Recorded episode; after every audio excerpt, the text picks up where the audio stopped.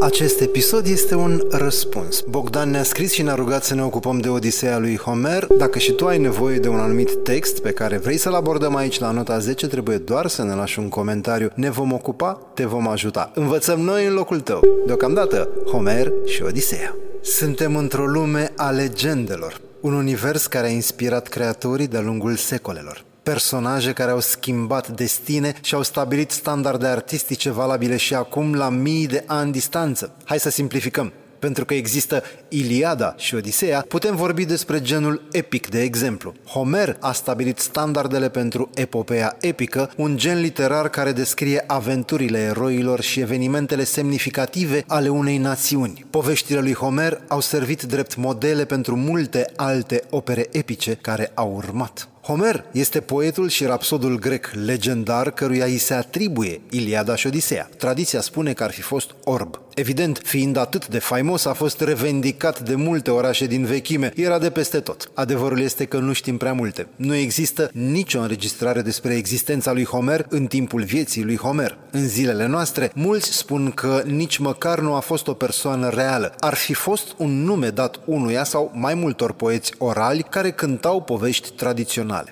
sunt mulți cei care contestă existența lui ca autor sau creator de operă. Totuși, majoritatea clasiciștilor sunt de acord că, indiferent dacă a existat sau nu un astfel de rapsod pe nume Homer, poemele homerice vin din tradiția orală, o tehnică străveche, o moștenire colectivă a multor poeți cântăreți. Context.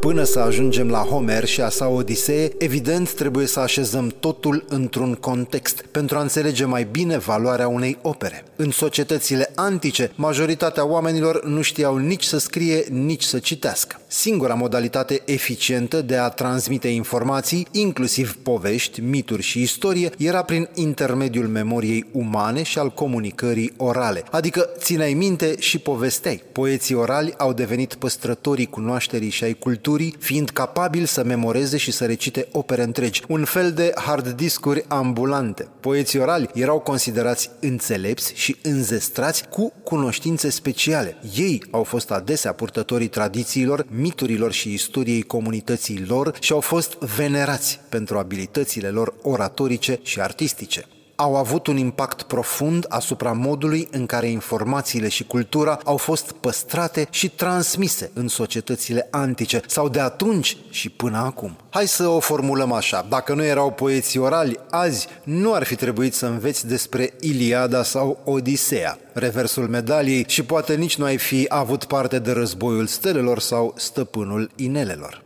Cultură. Sunt câteva zeci de filme care au fost construite pe baza Odiseei, de la SpongeBob sau Bart Simpson și până la Oh Brother Where Art Thou sau Ulysses James Joyce, sunt tot atâtea exemple adecvate. Caută pe IMDB și vei găsi. Te vor ajuta să înțelegi mai bine povestea, îți vor dezvolta creativitatea, dar nu te vor ajuta să iei o notă foarte mare la școală. De ce? Pentru că în film este vorba în primul rând despre viziunea regizorului. De multe ori povestea originală trece în plan secund și este important să știi exact ce ține de Homer și ce aparține scenaristului X sau Y. De asemenea, sunt foarte multe cărți care își trag seva din poveștile lui Homer, câteva exemple edificatoare, Ulise de James Joyce, Circe de Madeline Miller, Olimp de Dan Simmons. De unde pleacă povestea? Au trecut 10 ani de la căderea Troiei și eroul grec Odiseu nu s-a întors încă la familia sa acasă, la Itaca. Ce se petrece când soțul e plecat? Vin nesimțiții. Pețitorii dau năvală în palatul lui Odiseu și îi curtează soția pe Penelopa sau îi jefuiesc pământurile. Fată finuță, Penelopa îi rămâne credincioasă lui Odiseu. Prințul Telemacus, fiul lor, se tot chinuie să alunge pețitorii. Însă, pe de o parte nu are încredere în sine însuși, pe de altă parte nu are experiența necesară țară pentru a se lupta cu ei. Unul dintre pețitori, Antinous, plănuiește să-l ucidă pe tânărul prinț pentru a elibera astfel calea către bogățiile palatului și nestemata supremă, Penelopa. Ceea ce nu știu pețitorii este că Odiseu de fapt este încă în viață. Frumoasa nimfă Calipso, îndrăgostită de el, l-a făcut prizonier pe insula sa. Odiseu vrea să revină acasă, la familie, dar nu poate evada. În vreme ce zeii și zeițele de pe muntele Olimp dezbat viitorul lui Odiseu, Atena, cel mai mare suporter al lui printre divinități, se hotărăște să-l ajute pe Telemacus. Îți recomand clipul Plumb Bacovia aici pe nota 10. Acolo afli despre ecuația protagonist plus scop egal antagonist plus obstacol. La Homer avem Odiseu plus Itaca egal zeități plus Calipso. Rezumat. Întreaga poveste se concentrează pe Odiseu, un erou troian care încearcă să se întoarcă acasă în insula Itaca după căderea Troiei. Acest lucru este dificil din cauza unor obstacole și ispite întâlnite pe parcursul călătoriei sale. Pe durata a 10 ani, Odiseu se confruntă cu ciclopi, sirene, zei furioși și multe altele. În tot acest timp, soția lui Odiseu, Penelopa, își așteaptă soțul și îl apără pe fiul lor, Telemacus, de pretendenții care încearcă să preia controlul asupra regatului lui Odiseu. În cele din urmă, după multe aventuri și pericole, Odiseu se întoarce acasă și, prin curaj și inteligență, reușește să-și recapete regatul și familia.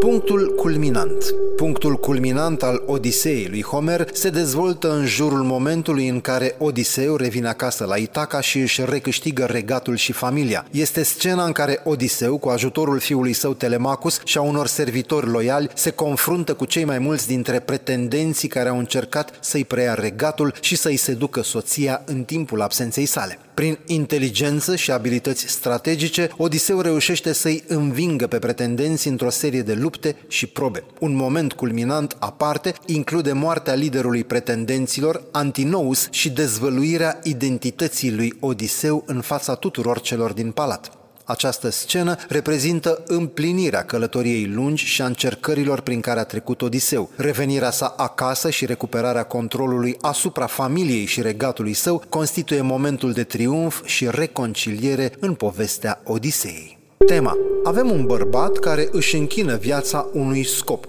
iar scopul are conturul femeii pe care o iubește. Odiseea explorează curajul, inteligența, loialitatea și dorința de a reveni acasă. Este un simbol pentru toate cele menționate. Este o poveste emblematică despre perseverență și fidelitate și continuă să fie una dintre cele mai cunoscute și iubite opere ale literaturii clasice. Personajele centrale. Evident, fiecare personaj simbolizează ceva. Și atunci, ca și acum, oamenii se trădau, se mințeau, se înșelau. Pentru a crede că viața este frumoasă și merită trăită din plin, avem nevoie de povești, de eroi, de simboluri. Acum avem Netflix. Atunci aveau poeți orali. Odiseea lui Homer este plină de personaje fascinante, fiecare având caracteristici și roluri distincte în poveste. Iar când spun plină, chiar la aspectul propriu mă refer. Sunt foarte multe personaje. Este greu să le reții, să urmărești firul și să ții mintea amănunte. Evident, este parte din tributul plătit tradiției orale. Odiseu, protagonistul poveștii, Odiseu, este regele din Itaca și unul dintre eroii care au luptat în războiul troian. Este cunoscut pentru inteligența și curajul său, dar și pentru rătăcirile sale lungi și aventurile care îl aduc față în față cu diverse creaturi mitologice sau zei. Odiseu întruchipează idealul uman al eroului și echilibrul între înțelepciune și forță fizică. Penelopa, soția lui Odiseu, Penelopa, este un simbol al loialității și răbdării. Ea îl așteaptă pe Odiseu timp de 20 de ani, iar în timpul absenței sale își apără familia de pretendenții care încearcă să preia controlul asupra regatului în absența soțului ei. Telemacus, fiul lui Odiseu și al Penelopei, Telemacus este un personaj care se dezvoltă pe parcursul poveștii. La început este un tânăr nesigur și neexperimentat, dar în timpul călătoriei sale pentru a-și găsi tatăl, își dezvoltă curajul și înțelepciunea. Atena, zeița înțelepciunii și a războiului. Atena este una dintre zeițele principale care îl protejează și îl ajută pe Odiseu în călătoriile sale. Îi oferă sfaturi și asistență și se implică în diverse moduri pentru a-l ajuta pe erou. Circe, o vrăjitoare care trăiește în insula Ea, Circe îl întâlnește pe Odiseu în timpul călătoriei și îl transformă temporar într-un porc. Ea devine ulterior aliată și îl ajută pe erou cu sfaturi sau diverse informații. Calipso, o nimfă care îl ține pe Odiseu captiv timp de șapte ani pe o insulă. Îl iubește pe Odiseu și îi oferă ospitalitate, dar până la urmă îl eliberează la cererea zeilor olimpieni. Polifemus, un ciclop care trăiește pe o insulă, este înfrânt de Odiseu și echipajul său într-una dintre cele mai cunoscute părți ale Odiseei. Zeii olimpieni, diverse zeități precum Zeus, Poseidon, Hermes și alții sunt implicate în aventurile lui Odiseu, fie protejându-l pe erou, fie punându-l la încercare și încercându-i determinarea. Conflictul principal este bazat pe călătoria lungă și plină de pericole a eroului Odiseu. Motorul conflictului principal este pus în mișcare de două forțe majore, 1. Dorința lui Odiseu de a se întoarce acasă. 2. Opoziția forțelor divine și a obstacolelor diverse. Zeii, în special Poseidon, îl persecută pe Odiseu din diverse motive. De asemenea, pe parcursul călătoriei sale, Odiseu se confruntă cu tot felul de obstacole pe care le întâlnim și noi zi de zi, ciclopi, sirene și vrăjitoare. Haha, glumă. Evident, aceste forțe divine pun la încercare rezistența și curajul lui Odiseu. Conflictul principal conduce povestea și îi furnizează eroicului său călător ocazia de a-și demonstra curajul, ingeniozitatea și loialitatea față de casă și familie. Pe parcursul drumului, Odiseu întâlnește o serie de alte conflicte și provocări, conflicte secundare, dar dorința de a se întoarce acasă și obstacolele pe care le întâlnește în această încercare formează nucleul central al poveștii. Câteva conflicte secundare. Odiseea lui Homer conține multe astfel de conflicte secundare și subploturi care contribuie la complexitatea și farmecul poveștii. Iată câteva. Conflictul cu pretendenții.